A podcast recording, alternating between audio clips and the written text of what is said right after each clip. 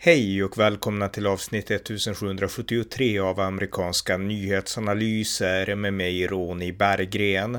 En konservativ podcast som kan stödjas på swishnummer 070-30 28 95 0. Här följer en uppdatering tillsammans med min svensk-amerikanske kollega Björn Nordström om det senaste i USA. Varmt välkomna!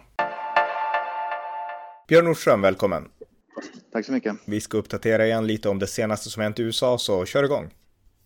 Ja, vi kan ju fortsätta med det här med Joe Biden, att allt fler dokument framkommer nu i, på, i hans hem till och med. Så nu har dokument, hemligstämplade såna classified dokument hittats i hans garage i hans eh, hem i Delaware och det garaget hade Hunter Biden, sonen då som, som är under utredning, kommer att bli under utredning av Republikanerna på grund av all korruption han är inblandad i. Eh, så Hunter Biden har haft eh, direkt tillgång till dem. Bokstavligen, det var typ massa classified dokument som var i en banankartong i, eh, i Bidens garage. Och då fick vi också lära oss att Joe Biden har en enormt bensinslukande Corvette. Joe Biden som försöker påtrycka oss grön energi och allt sånt där sitter själv på en, en gammal Corvette från 70-talet som slukar typ så här 20, 20 liter mil eller något sånt där. Va? Så det var också någonting som vi fick lära oss. Att vi visste ju att Demokraterna hycklar men han har en enormt stor Corvette med jättemotor som, som är bensindrivande. Så att det var också intressant. Så att min gissning är nu att det här kommer att eh, leda, inte bara gissning, det är nu så att eh, Republikanerna i kongressen, representanthuset, ska ha redan dragit igång en utredning om Bidens dokument och även Merlick Garland, Mer, justitieministern. Ja, justitieministern har också tillsatt en utredning kring det här, för det är så himla många dokument som har framkommit nu på olika ställen. Och det som är intressant med det här, att det här, det fanns vissa personer som tydligen visste om de här dokumenten innan kongressvalet i höstas, men det hemlighölls fram till efter kongressvalet, förmodligen för att hjälpa Demokraterna. Och det i sig är en enormt stor skandal med. Så det här var tydligen någonting som folk visste om inom en liten krets, men vägrade rapportera om eller gå ut med mm. innan valet höstas. Och det är mycket illavarslande. Jag menar, nu har vi allt med Twitter-files, hur FBI och andra aktörer gjorde för att liksom motverka Republikanerna då. Och det intressanta är om det här har fortsatt. Men fördelen nu är att nu styr Republikanerna representanthuset. Så nu finns det ändå en viss politisk oppositionsmakt att utreda det här. Så att det är ändå fördelen. Ja, absolut. Och vi vet att det här är en väldigt stor grej för att Don Lemon som är en vänsterliberal aktivist för CNN, han, hade, han intervjuade Chuck Schumer som då är uh, senator från New York tror jag. Han är väl majoritetsledare. Precis, i senaten nu. Och till och med Don Lemon sa att det här är en stor skandal. Och Chuck Schumer då i, under intervju med Don Lemon för CNN, i CNN försökte försvara Biden att det här var liksom, ja de försökte bara hitta på massa ursäkter, det här är ingenting och bla bla bla. Och, men till och med Don Lemon sa att det här är, med andra ord, Demokraterna hycklar. När det gällde Donald Trumps dokument, då var Demokraterna på krigsstigen, men när det gäller Joe Biden, då ville man, ville man liksom dölja det. Och Demokraterna har gjort två saker nu. Nummer ett, eh, man är tyst om det, man är knäpptyst, man försöker mörka det, man liksom håller käften om det. Eller nummer två, man försöker försvara det. Det var ett misstag, Joe Biden visste inte om det, han glömde bort det. Det var och han kanske kan ta bort det, men det visar ju då hans mentala tillstånd. Va? Det här är inte alls likadant som Trump, därför att Trump, Trump gjorde det för att, vara, liksom för att hjälpa Ryssland och för att hjälpa liksom Iran och liksom fienderna. Eh, Biden gjorde det av, liksom för, av välvilja ungefär. Va? Så de, det är ett enormt hyckleri bland demokraterna nu, men i alla fall tack och lov att republikanerna styr representanthuset så utredningen kan dra igång med det här. Och därtill är jag menar, det är ju direkt felaktigt. Det är inte bara hyckleri, utan jag menar Trump, det är ju inte så att han säljer information till Iran. Jag menar, det var Trump som dödade general Soleimani, det var Trump som drev en stenhård politik mot Iran. Det var Trump som alltid pratade om China, China som det stora hotet liksom. Jag menar, ja. Hunter Biden är ju den som haft relationer med Kina, affärsrelationer. Så jag menar, om det är någon man ska vara rädd för, liksom läcker de här dokumenten fel, så är det ju Hunter Biden. Det är verkligen inte Donald Trump. Ja, man försöker göra det. Det är en skenmanöver. Man försöker mm. helt enkelt, precis som när allting, när någonting går snett inom Demokraterna så liksom då börjar man peka på Donald Trump. Då måste man hitta någonting med Donald Trump istället, va? Istället för att ta ansvar för det som faktiskt har skett. Och det som oroar mig, det är att vad har Hunter Biden gjort med de här dokumenten? Har han, ut, han kanske inte har tittat på dem, vad vet jag, men å andra sidan, vem vet? Han, kan, han, han, är liksom, han är ju så infiltrerad med Kina nu och har varit då under en tid så har han att de här dokumenten har ju tydligen suttit i Bidens garage i flera år. Har Hunter Biden delat sådana här dokument med Kina? Det vet vi inte om, det har vi ingen aning om. Va? Men jag hoppas att en utredning kommer att kunna hitta sådana saker. Va? Men jag tror också, jag skulle inte bli förvånad om, det, om Joe Biden kommer att bli impeached över det här i representanthuset nu Tillsammans med Mexiko-gränsen-kaoset. Ja, han kommer inte bli fälld dock, men, men impeach kan nej, han nej, bli. Nej, absolut mm. inte. Impeach kan han bli, men inte fälld i senat naturligtvis. Så jag, jag, tror att det, det, är någonting som kommer att kunna, det här kommer att kunna leda till. Mm. Eh, vi går vidare, nästa, något annat? Ja, allt fler, det, vi pratar ju ofta om gränsproblemen vid Mexiko och um, och illegala immigranterna som strömmar upp även nu kommer upp till New York City. Men tydligen så nu börjar många migranter som hamnar i New York City gå vidare till småstäder uppe i New York i, i nordöstra USA. Så att det finns, jag läser nu att det finns en liten stad som heter Jamestown som ligger i nordöst, inte långt ifrån kanadensisk gräns. Jag vet inte hur många invånare den har, men det är väl bara, det, det är alltså en liten by, bara en typisk svensk småstad som fick in ett, ett, par dussin illegala immigranter från Colombia har liksom kommit dit och de vet inte vad de ska göra med dem där och det kommer att komma ännu fler. Som andra ord, det liksom är de, illegala immigranterna börjar liksom nu gå från New York City, för det är liksom är fullt nu, hotell och allt sånt där, utan nu börjar de liksom trava iväg till, till småstäderna runt om i New York. Och jag såg också det att rapporter börjar framkomma nu att illegala immigranter som bor då på skattefinansierade hotell runt om i New York City använder de hotellen nu som drog och sexklubbar. Med andra ord, de, de, de är på hotellen och, och, och super, håller på med droger och, och ligger med fruntimmer. Liksom mm. att det, det, liksom, blivit, jag vet inte vad man kallar det där, men det liksom blivit enormt enorma problem kring de grejerna nu med. Mm. Ja, men det är för förslumning som på, liksom, sker i hela USA nu på grund av den illegala invandringen och på grund av myndigheter som inte kan leda. Pelle Zackrisson som brukar vara med i min podd, han skickade ett videoklipp på YouTube om situationen yeah. i Oakland i, i Kalifornien då. Yeah. Och det var en person som reste omkring i Oakland och eh, filmade, det var graffiti och det var slum i hela staden nästan. Och eh, alltså, det är en förslumning som verkligen sker i stora delar av USAs stadsmiljöer. Ja, jag såg det var samma person. Jag undrar om det var samma person eller någon annan som hade gjort det i San Francisco med. Så San Francisco ligger på andra sidan sundet. Men det är precis samma där. De åker omkring och filmar. Men vänsterliberaler bryr sig överhuvudtaget inte omkring sånt där. Personen som gjorde det där i San Francisco, en före detta drogmissbrukare som själv var hemlös och liksom och, och var en, vad ska man säga, och, och huserade då i de miljöerna har istället börjat åka runt och filma det där för att visa hur det ser ut. Va? Men det är en vit man och han blev anklagad för rasism han är rasist som nu belyser problemen med det där. Mm. Och det är helt otroligt. Men det är så vänsterliberalerna försvarar sig. När, när, Biden är korrupt, ja då är det Donald Trumps fel. Och på tal om det också, för att återgå till det en sekund. Uh, vissa demokrater nu börjar skylla på att det är Donald Trump eller hans, vad ska man säga, hans team som har planted, jag vet inte vad det heter på svenska, som har liksom planted dokumenten hos Joe Biden. Och det är precis samma sak med den här killen. Han åker runt och filmar och vill belysa problemen, men han blir anklagad för att vara rasist. Ja. Så istället för att ta tag i problemen så, så, så, så, så liksom projicerar man hets och hat mot personer som belyser liksom mot, mot annat. Mm, ja, verkligen, verkligen. Ja, det behövs ett uppvaknande för annars blir USA och väst uländer och det är ju helt, alltså, för, alltså det går inte att försvara liksom utveckling som har skett på grund av den här liksom avsaknaden av ledarskap. Jag lägger där till till exempel massinvandringen i Sverige från, från u-länder just så blir det ju lätt u-länder om man inte får ordning på det där. Så att jag menar, det hjälper ju inte direkt att ha massinvandring från länder där det, liksom, det, det normala beteendet är just sånt där. Det ser vi i Sverige i förorterna. Det är inget mm. snack om det. Mm. Ja, eh, vi fortsätter. Ja, senaste grejen här i USA på tal om transgender. Det börjar komma fram nu en, vad ska man säga, en rörelse här i USA. Att biologiska kvinnor som har blivit, blivit bytt kön till män, att de biologiska kvinnorna som nu är män, att de ska liksom börja operera ut sina kropp, kvinnliga kroppsdelar, biologiska kvinnliga kroppsdelar, deras uterus och allt sånt där, för att skänka bort till biologiska män som har blivit kvinnor så att de kan få de kroppsdelarna i, förhoppningen om att kunna bli gravida. Va? Man andra byta kroppsdelar som man byter bildelar ungefär mellan transgender som har bytt kön. Det blir så komplicerat där så jag har svårt att liksom hänga med själv när jag pratar om det, va? Men, men jag hoppas du förstår. Ja, jag fattar. Mm. Ja, det är absurt. Och det här, alltså, vi måste bara säga som det, det här är sjukt. Det här är inte ett sunt beteende, utan det här beror på problem helt enkelt. Och det är många som har vittnat om det, som har kommit fram och berättat om att det här är liksom, yeah. jag varit lurad och det här liksom, det var när jag mådde psykiskt dåligt och så vidare. Sen har man som individ alla rättigheter att göra vad man vill, men alltså, man kan inte bara låta det här fortgå i någon slags toleransens namn, utan man måste kunna granska det här kritiskt. Jag menar, det här är är inte sunt. Ja, det här bygger ju inte på biologiska problem, det här bygger ju på mentala psykiska problem.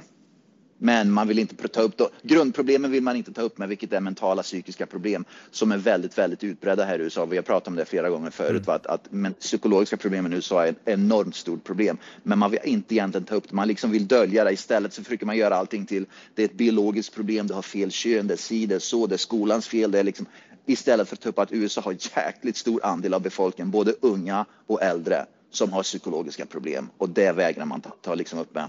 Jag har ju läst många, alltså på sistone, det här är ett sidospår, men jag vill dra det lite kort. Jag har ju läst ganska många kristna böcker på sistone, inte minst av påven, den tidigare påven Benediktus den 16. Och han menar ju till exempel att det som händer i Europa, han fokuserar mest på Europa då, eh, det är en konsekvens av sekulariseringen, att man har övergett idén av familjer och, och så vidare. Och allt det här har steg för steg, alltså allt har inte hänt i en generation, men stegvis har en generation släppt lite grann av det här med att tro på familjer, nästa generation har släppt nästa sak och så vidare. Och det har lett till till att problem har byggts på, på problem och det har liksom kanaliserats i psykiska problem och en massa andra saker liksom. Och det betyder ju inte att allt liksom, att lösningen är bara ett totalt återvändande, kanske liksom, liksom någon hård bemärkelse. Men liksom utvecklingen har gått åt fel håll stegvis och väst har blivit blinda för sina egna liksom inbyggda problem ungefär.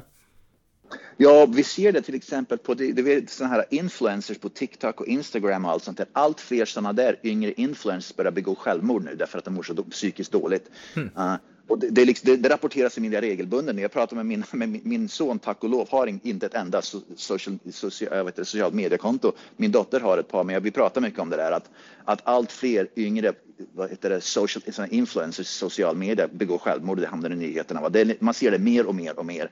Och det, det, det är tecken då på att det är någonting som står helt jäkla fel med befolkningen. Verkligen, det hade jag inte en aning om, men det, det är verkligen ett tecken ja. på det i så fall. Mm. Ja, det är eh, regelbundna rapporter om sådana som begår, om yngre människor på social media som begår självmord, framförallt sådana här så kallade influencers. Mm, just det, ja. Eh, ytligheten i samhället. Vi går vidare till nästa ämne. Jajamän, CDC, vad heter det på svenska? Uh, eh, CDC, det är väl, vad heter det? Folkhälsomyndigheten. Tack så mycket har nu i alla fall blivit oroade för att det är allt fler människor, framförallt äldre människor som efter att ha tagit covid-vaccinet börjar få hjärtinfarkter och, och, och, de får stroke och de får, uh, och det här är alltså ingen, ingen, ingen konspirationsteori, det här är CDC på riktigt. Så CDC ska börja utreda nu om det finns ett samband mellan hjärtinfarkter och stroke och, och hjärtattacker och sånt där och covid-vaccinet. Just det. på människor över 65. Men någonting, och det här är väl en konspirationsteori, men någonting som sker i USA nu och det sker rapporter i media konstant nu, det är att atleter, idrottsmän, kolar vippen den ena efter den andra idrottsmannen. College-spelare, proffsspelare, uh, high school-spelare som får hjärtinfarkter under, under, liksom under, under tävling och träning. Det, man, man märker betydligt mer medierapporter om det. Om det liksom antalet, antalet ökar och så, det vet jag ju inte, men det börjar bli väldigt vanligt nu i media att läsa att den idrottsmannen, den idrottsmannen, den idrottsmannen dog eller fick en, en, en hjärtattack eller liksom en ung man då mm. uh, under en idrottstävling och den var vaccinerad. Så man börjar se sånt där nu. Ja, men det är intressant att CDC, för jag menar det här var ju ett, liksom, en tung blöt filt på det här ämnet tidigare och jag är ingen som är liksom yeah. kritisk till vaccin på det sättet. Jag tror på vaccin, jag är vaccinerad, men eh, och jag tycker att det finns många konspirationsteorier här som är farliga därför att vaccinet har behövts yeah. och skyddat många. Men det, det, här kan ju vara liksom en, liksom, liksom en, en bieffekt också. Då måste det undersökas och tas upp. Så det gäller att hålla fakta från konspirationer, men det gäller också att liksom ja, kunnat, alltså det här är CDC ändå, det är liksom USAs folkhälsomyndighet som uppmärksammar det här, så att eh, det är värt att nämna an, an, mm. Precis, antalet, antalet äldre människor som har fått stroke har ökat dramatiskt de senaste två, tre åren och det är väl det som CDC börjar se nu. Så att mm. i alla fall, konspirationsteorier eller inte, CDC är CDC, det är liksom, det är genuint. Mm, just det. Mm, ja, bra, vi går vidare. Vi har pratat mycket om en basket, före detta NBA-spelare i basket som heter uh, Enes Freedom Cantor det är hans påhittade namn då. Han kallar sig för Freedom. Det är hans, hans nya namn. Men han, det är, en, turk, det är, det är en, man, en basketspelare från Turkiet. Jag vet inte vad han heter som turkiskt namn. Han bytte i alla fall namn till Freedom. Han har ju kritiserat då Kina väldigt mycket. Han har varit väldigt, väldigt outspoken och kritiserat Kina väldigt mycket. Han har kritiserat eh, basketligan. Han var då proffsspelare i Boston Celtics några år. Väldigt duktig spelare. Han kritiserar även då LeBron James, superstjärna här. Han kritiserar Kina väldigt mycket just för att, att NBA då ägs av Kina i princip. Basket, proffsligan i basket ägs av Kina och man vågar inte kritisera vad ska man, styret i Kina. Däremot vågar man kritisera Donald Trump ungefär. Va? Mm. Hur som helst, han är i alla fall från Turkiet ursprungligen. Han har kritiserat Erdogan väldigt mycket och Turkiet. Erdogan har nu och Turkiets myndigheter har nu vad heter det på svenska, satt en bounty på honom för att få mm. honom arresterad. Så att han har använt sig av, av, av yttrandefriheten här i USA att kritisera sitt före detta hemland Turkiet, födelseland. Men Erdogan nu har satt ett pris på honom för att få honom, försöka få honom arresterad och, och eh, skickad till, till Turkiet. För eh, antar jag, för brott, brottet han har begått, vilket är yttrandefriheten att kritisera Turkiet. Mm. Ja, alltså vi i Sverige har ju fullt upp med Erdogan och Turkiet nu för vi vill komma med i NATO och det är bara Turkiet kvar och i teorin också Ungern, men i praktiken Turkiet som står emot vårat NATO-medlemskap. Och det, ja, alla fattar att Erdogan är en självisk person eh, och sådär och att det här handlar bara om honom ungefär. Så att, eh, ja, beklagligt, ett tragiskt faktum i världen. Ja, det här är ju oroväckande också, va? att vi har en person som, som bestämmer Sveriges och Finlands då, vad ska man säga, möjligheter att komma med i EU ungefär. Va? Att, att, NATO. Förlåt, inte EU, i, i NATO, förlåt, ja. Och att han är totalt emot yttrandefriheten. Det är skrämmande faktiskt att en mm. sån person sitter på den makten. Ja, verkligen. Som en, en totalitär person bokstavligen alltså. Mm. Ja, det är lite så faktiskt. Eh, ja, nästa ämne. Ja, Kevin McCarthy pratar nu om att han vill expunge, med andra ord, andra ord att han kommer att, vad ska man säga, formellt ta bort impeachments av Donald Trump. Med andra ord, att man, det, det, finns någonting som heter expunge, jag vet inte vad det är på svenska. Um, jag vet att rättssystemet här i USA har det med. Med andra ord, man liksom raderar det helt från, från alla records. Aha. Så att det aldrig egentligen har hänt.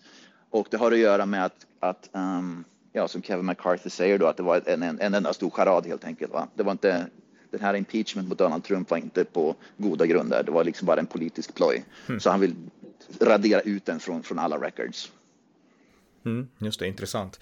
Eh, ja, eh, något mer? Jajamän. Um, uh, se här nu. Ja, just det. Ben Sass. Uh, du vet Ben Sass. Senator en, från Nebraska. Senator. Han har just, han har just slutat och han, är, han ska bli president för uh, University of Florida. Men han är i alla fall nu, uh, en ny, en republikan har blivit tillsatt nu för att ta hans, hans, uh, hans säte då i senaten. Så att Ben Sass är borta. Ja, men det var republikan som fick hans plats?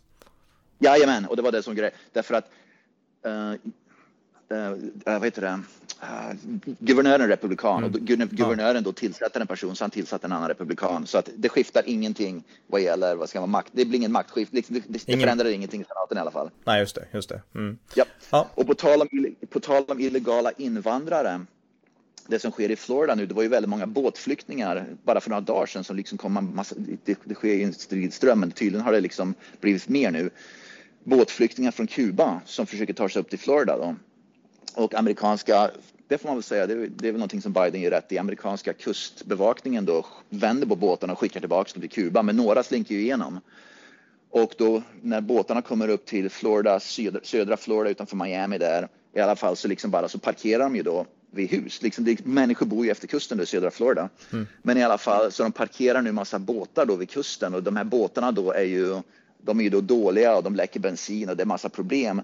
Så hem, husägarna då blir ansvariga att, vad ska man säga, ta hand om båtarna och städa upp. För de liksom bokstavligen desagerar. De kommer upp med båtar, parkerar dem vid ett hus och sen bara springer in, liksom springer in i Miami ungefär och sen bara lämnar båten efter sig. Så husägarna blir då ansvariga då därför att de parkerar båten då vid någon privathus då.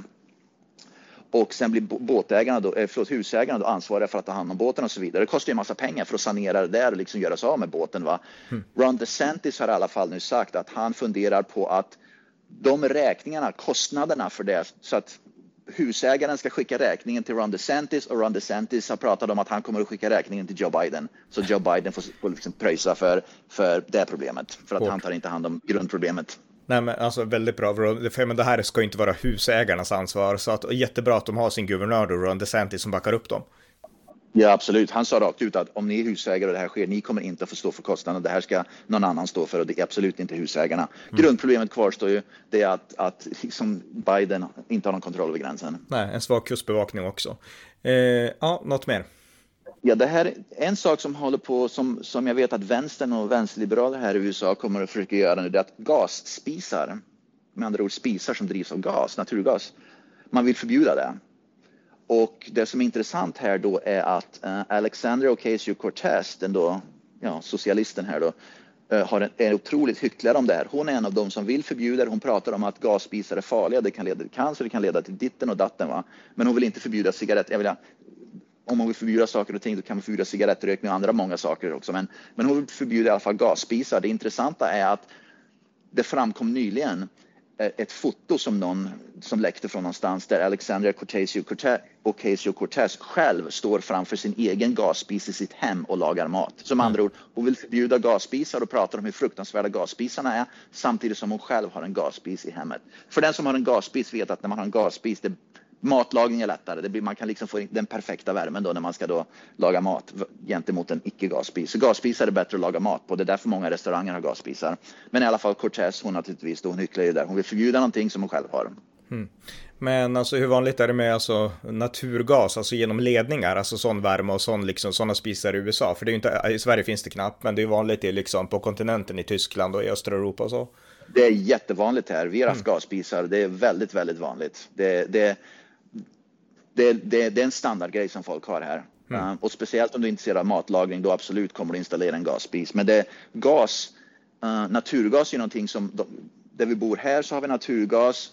Där vi bodde, huset i Vermont där vi hade, hade vi, naturgas. Så jag törs påstå att väldigt, väldigt stor andel hus i USA, hem, har naturgasledningar till att börja med, va? som till exempel driver då, vad ska man säga, ja, diverse appliances. Mm inkludera då spisar och ugnar och, och, och vad heter det, vatt, vatt, värme vattnet och så vidare. Va? Så det är väldigt, väldigt vanligt. Just det. Ja, i Sverige har vi mest på gasoltuber, alltså för enskilda bruk, alltså grillning och sånt, men det är sällan vi har liksom just gasvärmen. Ja, Okej, okay, eh, något annat? Jajamän, uh, det börjar komma en grupp demokrater nu i kongressen som vill göra en, det kommer inte att gå igenom naturligtvis, men de vill göra en amendment, en förändring i konstitutionen för att tillåta 16-åringar att rösta. Uh, naturligtvis kommer inte det gå igenom därför att göra en amendment in constitution, det är, liksom, det är ju inte en lätt grej. Det, det, tar tid och det är jättesvårt och det måste ha enormt stort stöd runt om i hela USA, både bland delstater, politiker och folket. Så det kommer ju inte att ske. Men det har att göra med att, att de vill att de vet, många demokrater vet att om vi kan få 16-åringar att rösta, då kommer vi att vinna många, många val framöver och då kan vi göra de här radikala förändringarna som vi vill göra då, mm. åt vänsterriktningen. Det är därför de vill göra det. Det är inte det att de värnar om 16-åringar utan de vill bara ha de vet att den stora majoriteten ungdomar, 16-åringar, kommer att rösta på Demokraterna. Mm, just det. Ja, valboskap. Eh, något annat? Ja. Uh, uh, får se här. Jag nämnde att Joe Biden hade, hade uh, förlåt, Hunter Biden hade access till de här dokumenten. Jag tror jag nämnde det redan. Mm.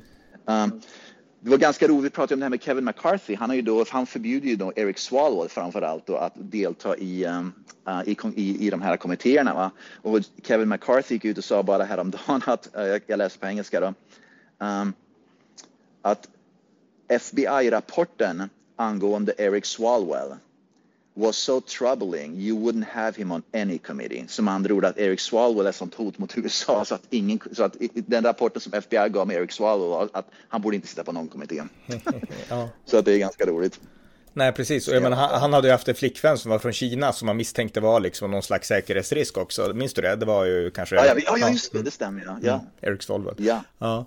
Eh, en sak till som jag tänkte fråga mest, alltså det har varit ganska mycket skriverier även här i Sverige om den före detta prinsen, Storbritanniens prins, prins Harry, som är gift med den amerikanska skådespelerskan Meghan Markle och de bor ju nu i Kalifornien. Och han har släppt ja. en bok där han snackar skit om, ja han fortsätter liksom skriva ner ja, kungahuset och vilken hemsk uppväxt han hade och så. Och här i Sverige så skrivs det ganska mycket om det, det är inslag på radion och det är liksom en stor fascination för det här. Är det någon i USA som bryr sig det minsta om prins Harry? Det har kommit ut en serie på Netflix. Det är den, jo, så ja, det skrivs ganska okay. mycket om det faktiskt med. Det skrivs väldigt mycket om det här med. Och Netflix-serien som har kommit ut uh, om som Prince Harry gjorde, han fick väl 100 miljoner dollar för att göra en Netflix-serie. Uh, den har ju kommit ut nu där han, där han uh, ja, kritiserar allt och alla, ja. gnäller på allt och mm. alla. Ja. Och, så han har fått väldigt, väldigt mycket uppmärksamhet. Men jag tror inte, ärligt talat, nummer ett, många, det jag läser i alla fall i sociala medier, men det representerar inte verkligheten kanske, vad vet jag. Men att det verkar inte som han har, han har speciellt stort, mycket, stöd här i USA. Jag tror att folk ser Prince Harry som en skit, Meghan Markle som en skit och jag tror att folk tror att Prince Harry kommer, Meghan Markle kommer så småningom att vilja skilja sig från Prince Harry och då behöver han komma in i stugvärmen hos, sin, hos kungahuset igen. Och jag tror ärligt talat att det här ökar det här ökar sannolikheten att USA absolut aldrig vill ha ett kungahus. Att mm. motståndet mot kungahus ökar. Man säger att vi vill inte ha den här jävla draman, allt som pågår med det här. Liksom, det får britterna hålla huset. Det, man, man, man, man, läser många i sociala medier som bokstavligen säger att det, det är tur att vi inte har ett kungahus och vi inte behöver gå igenom det här själva. Det här är bara rolig, ro, rolig underhållning, men den här skiten vill vi inte ha själva. Ja, ja nej, USA är en republik som liksom bröt med liksom hela det här, den här idén så att det kommer aldrig ske. Men, men det är mycket snack om det här i USA, ja, ja. det är inget snack om mm. Men, nej, men alltså, bara, bara för att spinna vidare, alltså prins Harry, det, jag tycker personligen, det här ska vi inte snacka så djupt om, men alltså han är ju på något sätt, dels är han en toffel och dels så verkar han ju ja. vara liksom utnyttjad av henne, men jag menar han kommer bli väldigt ensam i slutändan, för jag menar han har ju liksom, han håller på att riva sönder, eller försöker i alla fall, liksom Storbritanniens tusenåriga tradition med sitt beteende. Han bränner så, ja, mm, mm. ja, ja. Eh, vi går vidare, något mer? Ja, Uh, republikanerna i kongressen vill nu göra någonting som heter Born Alive Act. Så här i USA då, det här är någonting som vänstern då går liksom bananas över. Born Alive Act är, säg att du åker och så ska du då göra en, en, eh, en, eh, en abort. Och aborten misslyckas, så barnet föds och är vid liv. Med andra ord, aborten misslyckas, barnet kommer ut mm. och är vid liv. Republikanerna nu vill göra en, en, göra en lag där att om, en miss, om det blir en beror på hur man, hur man um, definierar, definierar misslyckad. Mm. Precis, men om man citattecken enligt vänstern misslyckas med aborten så barnet fortfarande föds och är vid liv. Republikanerna vill då skydda det barnet, att då måste den ha sjukvård och den måste få leva. Och vänstern är rosenrasande för de vill fortfarande att man ska ta livet av den ungen. Mm. Alltså jag, har inte sett, jag har inte sett de här scenerna, men jag har läst om att då lämnas de här fostren bara på borden och man låter dem självdö. Ja. Alltså det låter sjukt alltså. Mm. Ja, och Republikanerna vill skydda fostret nu enligt lag, men, de, men många demokrater och vänstern framförallt tycker att nej, man, man, ska fortfarande kunna lägga upp barnet på bord och sen hugga huvudet av den ungefär. Va? Mm. Um, så att det är i alla fall en stor skillnad. Även Nancy Pelosi är emot skyddet mot ett levande barn.